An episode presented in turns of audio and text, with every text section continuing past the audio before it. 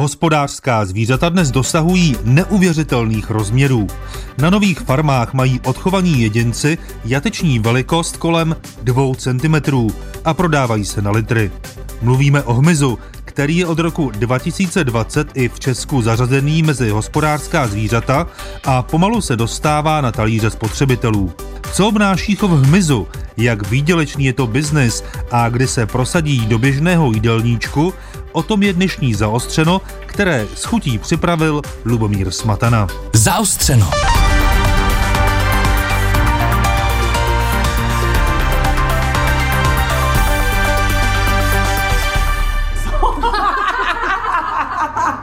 Chcete ochutnat hmyz? Já ani ne. Nechcete. Jste hodné, ale jako mě to, mě to, to vůbec neláká. Jako já jsem toho... Nekřupat asi, ne? Ty krásu, tam je jako nějaká... Ne, ale Co to fakt je? jako... To jsou jenom nějaký... To je jenom To je larva, tělíč, to je larva. Ježišmarja, to je larva, takže teď jsem snědla larvu. No krásný to je, krásný, jako já to asi neochutnám, teda já jsem si to asi rozmyslel. to není špatný, ale jako abych to vyhledávala, to fakt ne. Křupový, příjemný, to je jako když máte kus bramburku. jako cítíte tam ten sír. Když zavřeš oči, jak to nepoznáš. Jo, tak to nepozná, nepozná se jako, co se jí. Ještě no, jednou je vám to ochutnám. Nevemte si. Já asi. Je to spíš, myslíte, modní výstřelek? Nevěříte tomu, že by to mohla být Já potravina my- budoucnosti? Já si myslím, že to je výstřelek, že to nebude jako potravina budoucnosti, no. Ale možná se mýlim, že jo? možná tady bude pak, pak málo potravin, že nakonec ty brouky budeme jíst. Do farmářského obchůdku v Plzni hmyz ještě nedorazil, ale prodavačky Barbora z Lucí ostych ztrácejí. Jejich šéf a manažer národního kuchařského týmu Tomáš Pop je ovšem nezlomný a do kuchyně hmyz nepustí. Pro mě vaření z brouků není jako žádná výhra, protože ty brouci nemají žádnou chuť, musí hodně dochucovat. Ochutnal jsem letos nějaký cvrčky, ale že bych se potom utlouk, to v žádném případě ne. A jsou v Česku nějaké restaurace? Nevíte o žádných nějakých, kde se Jsou, no úplně restaurace nevím, ale jsou na některých akcích jsou takový extrémní catering, takže tam, tam vaří škorpiony. Takže larvy nic pro vás. Ale nevím, jako možná, že třeba někdy nějakou larvu jako výživnou by člověk sněd, ono tak ten vývoj- vývoj jde dopředu. Jako nezříkám se toho, ochutnal jsem to, ale není to nic pro mě. Naopak předsudky vůči hmyzu dávno ztratil Ivan Papoušek. Hmyz se stal zdrojem jeho obživy a je největším chovatelem v Česku. V Jaroměřici nad Rokytnou produkuje měsíčně 6 tun larev potemníka moučného. Česká republika byla leta jedničkou ve výrobě a vývozu akvarijních ryb. To jsme byli nedostižní. Třeba jsme eh, na špici jo, ve výrobě eh, cizokrajného ptactva. Jo. A co se týká hmyzu, tak ještě před pěti rokama Česká republika byla v Evropě lídr na hlavu. Bohužel už to tak není. Jo. Takže tak, jak jde ten vývoj, tak my jsme tu pozici sice ztratili, ale teď děláme všechno pro to, aby jsme úplně a jakoby nevypadli z toho posledního vagónu, ale aby jsme ani v tom posledním vagónu neseděli, aby jsme se postupně dostávali k lokomotivě. Před námi jsou přepravky plastové. V každé té přepravce, o kterou se teď opírá ředitel farmy Ivan Papoušek, je velké množství larev potemníka moučného, pár desítek kilogramů. To je tady připravené na předání, protože Na prodej. za, za chvilku si proto přijede eh, zpracovna a my jim to předáváme eh, v tom stavu, že ty larvy jsou přesáté, Tak vyčištěné. Vy do toho takhle saháte rukou bez problémů. Můžeme, ano, jo. určitě. A jsou živé, všechno se všechno mrská, hýbe. živé, ano, je to vylačněné, to znamená, že tři, šáhnou, ukažte. určitě, Tak to je docela příjemný pocit, až, to je zajímavé. Tři až čtyři dny nesmí nic Co mi konzumovat. to připomíná? Počkejte, možná, že mi to připomíná zrní, když zavřu oči. Sype se to. Sype se to jako Sype zrní, zavřu oči, no. To je, to je dobrý kvalitativní ukazatel, Dobré- že, se dobré to, na omak. že se to sype. A je suchá, je taková, řekněme, no, suší. Jo? Není, nemá to nějak, není to zavlhlé. A měli by mít všichni podobnou velikost. Jo? To je jak z Samozřejmě- jablky, jo? zákazník potřebuje stejnou velikost larvy. Ano, a zároveň jim to připravujeme do těchto přepravek. My jim je vydezinfikujeme a vrátíme jim je naplněný larvama. Protože A taky ty larvy eh, jste schopen jíst živé? Ne, ne, to zásadně eh, jakoby dementu. Eh, Nemám rád, když někde vidím v televizi nebo na nějakém festivalu, že někdo eh, je jakoby schopen a odvážný a je ochoten to sníst. Je to nesmysl. Hmyz se má konzumovat tepelně upravený. Takhle je to v rozhodnutích Evropské komise a takhle je to i bezpečné. A tak to budeme dělat. Tak to budeme Nebudeme dělat. jíst živé larvy potemníku. To je jedna věc. A druhá, ne, taky nemám rád, když se někde mluví, anebo vidím zmínku eh, nebo nápis, že budeme jíst brouky. Brouci se nejedí. Brouci jsou rodiče, kteří nám zabezpečují celoroční produkci. Jí se larvy. Tady se musíme zastavit u biologie hmyzu a vrátit se na základní školu, což je pro chov hmyzu na biznis klíčové. Brouci jako typičtí zástupci hmyzu procházejí takzvanou dokonalou proměnou. To znamená, že brouk naklade vajíčko a z něj se vylíhne larva, která se zakuklí. Z kukly se vyklube dospělý brouk, který znovu naklade vajíčka. Chovatel potřebuje celý cyklus udržovat a ve fázi larvy musí oddělit jedince, které nechá přirozeně zakuklit a jedince, které z celého cyklu odebere a pošle na jatka – tedy prodá na zpracování do gastronomie. Já bych chtěl vidět hlavně ty rodiče. To máte pojďme, kde? Pojďme na rodiče. Protože ti brouci vám mohou uletět. Nemůžou. Tomu musíte zabránit. Nemůžou? Dobrý den. To jsou vlastně rodiče a vidíte, že nelítají. Velikost potebníka je také kolem těch dvou centimetrů. Řekněme, do dvou centimetrů je Vy jste mu tam hodili pár mrkví. Ano, to je... A tahle ta místnost to je teda chovná, tady se choví rodiče. Ano, No, protože je... tady po stěnách jsou v policích přepravky, docela vysoko, těch dvou, tří metrů. Ale to je Ještě nějaký... povězte, co dělají takhle vaše kolegyně. Teď zrovna přebíráme ten hmyz pro gastronomii, čili tam Aha. jsme jakoby povinni ten, tu poslední kontrolu udělat a přebrat ten hmyz tak, aby byl čistý. Tady se fakt vybírají takhle rukama, co nepatří do té správné velikosti. Jo. Ano, vybírají. No. Kolik takhle najdete? No, se špatnou velikostí. Jak v té bedince, 10 kousků, 15. To je hrozná piplačka. No je, no. To je fascinující, to mě nenapadlo. Já myslím, že to dělá nějaký stroj, tak ne, to dělá ne, člověk. ručně, jasný. A to takhle celý den, takhle, Ne, ne, celý den ne. to byste se zbláznila. No, Já jsem se bál za začátku na to sáhnout, ale to je úplně v pohodě. jo, to je asi normální, no. Larvy třídí Ivana Papoušková, dcera Ano. ředitele. Patří larvy potemníka do vašeho jídelníčku? No běžného ne, to rozhodně ne. Ale jako zážitkově asi ano. Spíš zážitkově. No, na každodenní konzumaci to zatím není, no. A já jsem taky taková konzervativní, to vepřový si dám radši. Čekal jsem větší nadšení pro... Ne, jako nadšená z toho samozřejmě jsem, ale každodenně to fakt jíst ne, nepotřebuji. Kolik těch larev může být v jedné přepravce, jako fyzicky kousků? 20 tisíc kusů. Aha. Tady na té Tady se už líhnou, na této straně To je líheň. si připravujeme právě tu generaci těch brouků. Takže tady jsou larvy, když vidíte, jo. pak tam najdeme určitě i kuklu Čili tady jsou všechna stádia. mimo vajíčka. A to jenom tady jsou ty rodiče. Ano. To vlastně stačí docela malá místnost na chov eh, rodičů. To má nějaký třeba 15 x 3 metry? Taková dlouhá, Řekněme. No. úzká nudle. Jo. No ale povězte mi, jak vy potom od sebe oddělíte toho brouka a ty larvy. To je finta taková česká. To je, to je hrozně klíčová věc. Ani mimo záznam. Neřeknete, to je tajemství. No, tady je těch tajemství hodně. Mě teda, přiznám se, fascinuje, že takhle malá místnost je základ toho, abyste za měsíc vyprodukovali 7 tun larev. Šest. 6 tun larev. Ale je to, to je v té efektivitě, no.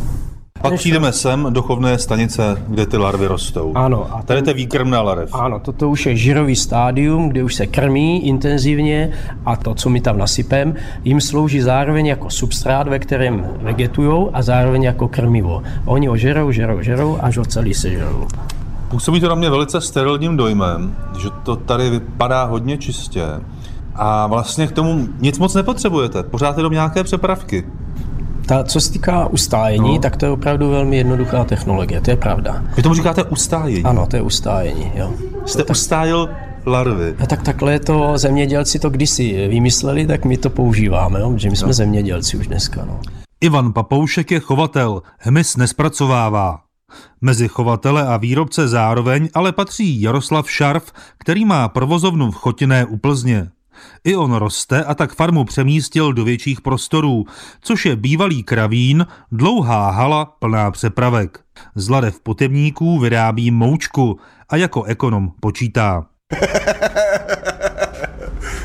Mě to prostě vysloveně prostě baví tohle, protože nechci se v kanceláři. Odešel jsem úplně z těch, z těch oborů a věnuju se prostě čistý hnojařině. Baví mě to. Je to nový obor, který vlastně jako má určitou perspektivu. Dneska je obecně ta živočišná výroba často spochybňovaná. Za prvý humáností těch chovů, za druhý ekologickýma dopadama obecně. Tím, jak roste populace, se stejně budou muset najít nějaký nový zdroje, které jsou daleko víc efektivnější v, v komparaci s konvenčníma zdrojema. Typicky drůbež, ale hovězí i vepřový. Tu vidíte tady na téhle ploše, která má zhruba 200 metrů čtverečních, tak jste schopný mít produkci někde 2,5-3 tuny měsíčně, což u prasat a u, u hovězího jenom stěží, velice stěží. Tady nevím, kolik byste odchovali krav. Jestli 20? A spočtěte si jako obecně ty náklady. A vy jste náročný konzument hmyzu? Hmm, takhle, já furt tvrdím, že člověk je všežravec. To znamená, že máš rád všechno, ale málo. Jedna ze složek výživy člověka, ten hmyz určitě jako může hrát nějakou roli. Že bych byl nároživý, že bych to jedl od rána do večera, to se říct nedá, protože taky mi samozřejmě zeleninu a ovoce. ale jo, častokrát to jíme. Máme bohatý portfolio produktů, chipsy, zeleninový, máme proteinový šejky, samotný sušený larvy, sušenky, ta potemníková mouka se výborně chová v pekárenství, různé pasty zeleninový, s tím hodně experimentujeme teďka. No. To znamená rozemlet larvu přímo do nějaký zeleninový směsi a vyrobit třeba čatný nebo ajvar třeba teďka jsme měli, byl výborný, ten už máme bohužel vyprodán. Posloucháte Zaostřeno. Pronikavé analýzy důležitých problémů. Najdete je také na webu plus.rozhlas.cz, v aplikaci Můj rozhlas a v dalších podcastových aplikacích. Jako na každý chov a produkci potravin živočišného původu, tak i na hmyzí farmy dohlíží státní veterinární zpráva. Podmínky života, ustájení hmyzu a krmení kontroluje Jana Horňáčková z odboru veterinární hygieny a ochrany veřejného zdraví. Jo, spousta eh, lidí si třeba představuje, že ten hmyz může žít na nějakých hnících zbytcích plesnivých, tak to rozhodně ne. Tam je přesně definováno, eh, co tady ty substráty mohou eh, obsahovat. To dokonce v legislativě popsáno. Současná pravidla povolují chov pouze čtyř druhů hmyzu pro potravinářské účely. Je to potemník moučný, potemník stájový, saranče stěhovavé a cvrček domácí. V insektáriu České zemědělské univerzity se to jenom hemží a hmyzem se profesionálně zabývá specialistka na výživu, profesorka Lenka Kouřimská z Fakulty agrobiologie, potravinových a přírodních zdrojů. Vidím to jako možný zajímavý příspěvek k právě zdroji bílkovin ale na druhou stranu si nemyslím, že se zvrhneme z vepřo knedlo zelo na cvrčko knedlo zelo, ale že ti, kdož budou chtít akceptovat hmyz a dát si nějaké výrobky, tak si ho dají a ti, kdož nebudou, tak se budou eh, živit jinými zdroji proteinu a myslím si, že zůstanou i u té klasi- toho klasického hmm. masa. Podle Kouřemské se o hmyzu hovoří čím dál víc kvůli tomu, že Evropská unie otevírá legislativní prostor pro chov a konzumaci. Z hlediska výživy je hmyzí bílkovina téměř srovnatelná s bílkovinou tradičních hospodářských zvířat. Velmi zajímavé je ale srovnání spotřeby krmiva na vyrobení jednoho kilogramu živé váhy. Říká se tomu biologická konverze a hmyz ve srovnání s dobytkem vyhrává tak tam ten hmyz vychází mnohem lépe, protože jestli u hospodářských zvířat ta konverze je 10 ku jedné, či 10 kg krmiva na kilo, eh, na kilo jedlého podílu, eh, u vepřového udává literatura 5 ku jedné, eh, drůbež někde 2,5 ku jedné, tak ten chov cmrčků někde 1,7 ku jedné, čili jeden z benefitů je, že má lepší konverzi krmiva, má mnohem menší nároky na prostor, menší nároky na půdu, protože ho chováte v patrech, v přepravkách nebo v nějakých bednách zasíťovaných třeba ty, ty dospělce, ale tam jsou ty výhody, hmyz neprodukuje skleníkové plyny, některé třeba, že jo, metan, metan a podobně, ale zase je tam stále ještě velký podíl ruční práce, takže zatím ten hmyzí protein vychází dražší než klasická bílkovina z hospodářských zvířat. A ještě e, je tam, e, ty chovy jsou zatím poměrně malé, jsou to malochovy a spíše se předpokládá, až to budou velké farmy, které budou automatizované, že by mohlo to cenově konkurovat. Jedna věc, co si ještě musíme uvědomit, je, že hmyz je studenokrevný živočich, takže vlastně je skoro jako výhoda a některé firmy měly i nebo mají, nevím, jak to je teď, svoje chovy hmyzu v Tajsku, protože jim tam nemusíte topit. Ale za našich podmínek musíte počítat i s tím, že v zimních měsících eh, budete ten chov vytápět na nějakých 25 až 28 hmm. stupňů Celzia a to jsou nezanedbatelné náklady. Jako rozbourat krávu, to prostě nikdo vám doma na koleni neudělá. Na to potřebujete mít spe- specializovaný masokombináty, který vám tu krávu vykoupí a rozbourají do finálního výrobku. Prasata to, to samý. Dobře, je tady nějaká romantická představa vesnické zabíjačky, ale na druhou stranu taky. To se všechno vozí do, do velkých fabrik, kde vlastně s tím umí pracovat. Když to u toho hmyzu vlastně se vám jako otevírají dveře, protože ono je to vlastně jako nenáročné to zpracovat.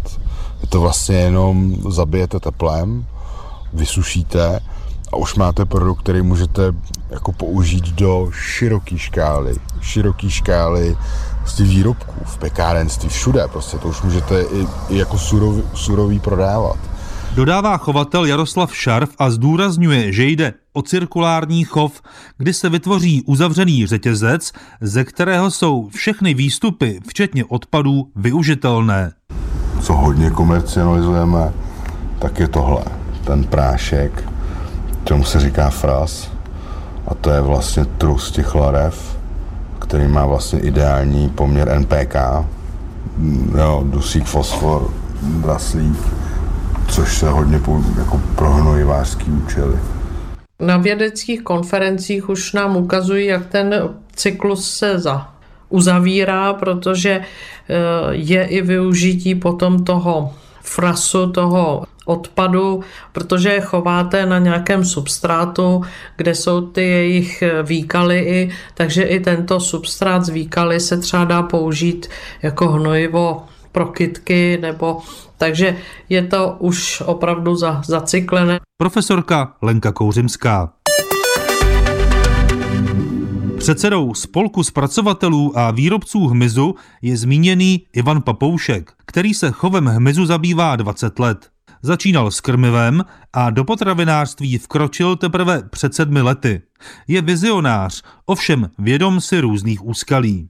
My nikomu nenutíme, jakoby, aby ten hmyz se stal jeho základní potravinou. To je chyba a to je přesně jakoby e, zbraň těch dezinformátorů, že je někdo bude nutit, že to budeme jíst, nebo že se bez toho neobejdeme, nebo že nám to někdo chce e, vyměnit za vepřové maso. To je nesmysl.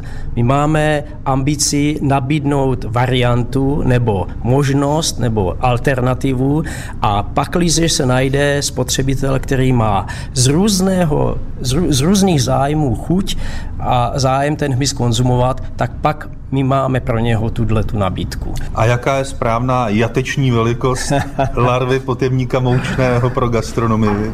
No, je to zhruba těch 25 mm, někdy to může být i víc, ale eh, těžce se to opravdu eh, naprosto přesně standardizuje, hmm. bere se to trochu od oka. Strategická otázka do budoucnosti. Co nejvíce brání rozšíření hmyzu, co by lidské potraviny mezi konzumenty? Co je taková největší překážka? Ano, určitě jsou to předsudky. protože my v poslední době zažíváme poměrně intenzivní kampaň dezinformací ve sdělovacích prostředky a hlavně na internetu. A už jsem několikrát musel odpovídat na nepříjemné telefonáty nebo maily. A všechno to je jenom o tom, že je to věc nová, jakoby v Evropě, řekněme.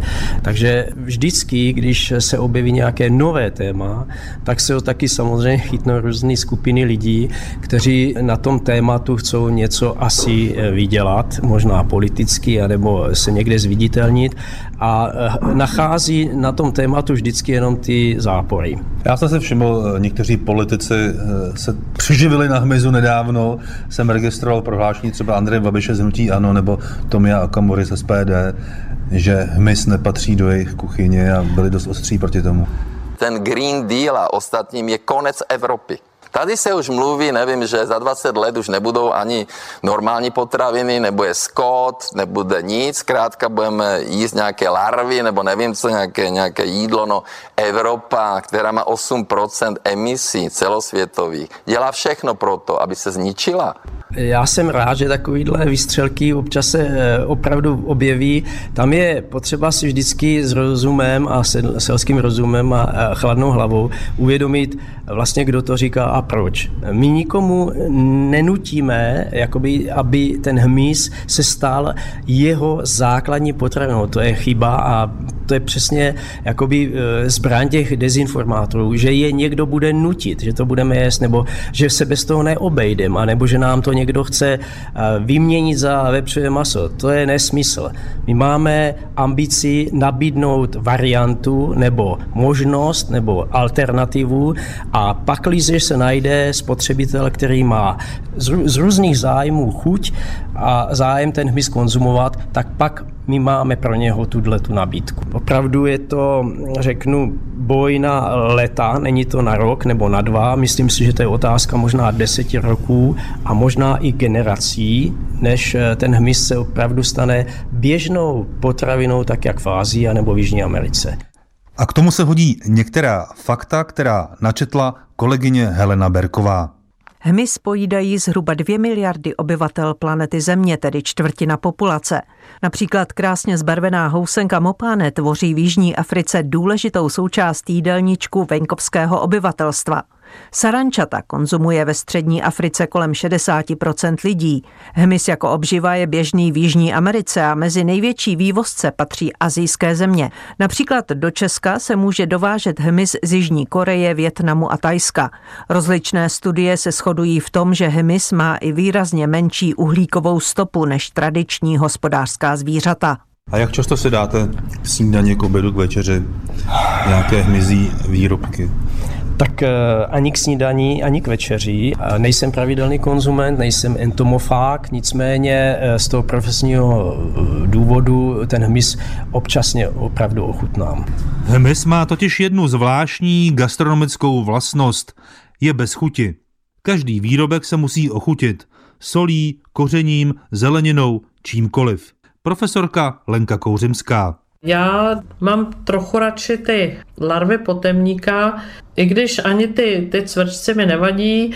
A u těch um, sarančat, tak tam je potřeba dát pryč nožičky a křidílka, přece jenom ty nožičky mají háčky, ale jinak ti, kdož budou konzumovat ten hmyz v zjevné formě, tak těch bude jenom pár, ale ve světě uh, je přes asi, já nevím, 2 miliony hmyzů a ještě se tuší, že možná milion Druh. hmyzu, druhů hmyzu, pardon, druhů hmyzu není, eh, není eh, popsáno, ale z toho teda je vypracován seznam druhů hmyzu, které jsou jedlé a ten seznam už teď čítá asi 2100 položek. Takže ví se, že asi 2100 druhů hmyzu je jedlých a my vlastně tady zatím máme z toho jenom, jenom zlomek. Tak jak se bude vyvíjet ta povědomost eh, u těch spotřebitelů, pak bude prostor pro to, aby vznikaly další chovy, vznikaly další zpracovny a začaly se touto problematikou zabývat i instituce, školy, výzkumné ústavy a tak dále. A tohle to si myslím, že ještě pořád práce na několik desítek let. Jedním z důvodů, proč se hmyz prosazuje na trhu pomalu, je kromě předsudků cena. 20 gramů ochucených potebníků se prodává zhruba za 130 korun, což je extrém. To by pak jeden kilogram musel stát nesmyslných 6 tisíc korun. Ivan Papoušek ale předpokládá, že konkurence z ciziny ceny výrazně stlačí. Určitě e, není to málo, je to tak, jak se vším. Jakmile je ta věc trošku, řekl bych, e, atypická nebo nová, nebo nějakým způsobem se něčem vymýká, tak se to většinou neobejde bez období, kdy jsou tam různý takovýhle, bohužel i cenový excesy. Myslím si, že to je otázka času a ty ceny se usadí, protože ta evropská konkurence běží velmi rychle a bude to tak, jak s každou jinou potravinou a ty ceny půjdou rozhodně dolů. Nebude to překážkou pro toho koncového spotřebitele. Proto je zatím v podstatě nemožné koupit hmyz jinde než v e-shopu nebo na food festivalu. Jedinou výjimkou je automat na hmyz, který před pár týdny otevřel v Brně. Chovatelé jsou v Česku podle ministerstva zemědělství tři a zpracovatelů sedm. V každém případě si hmyz pomalu prokousává cestu na naše talíře a těžko ho něco zastaví. Dobrou chuť a příjemný poslech dalších pořadů Českého rozhlasu Plus přeje Lubomír Smatana.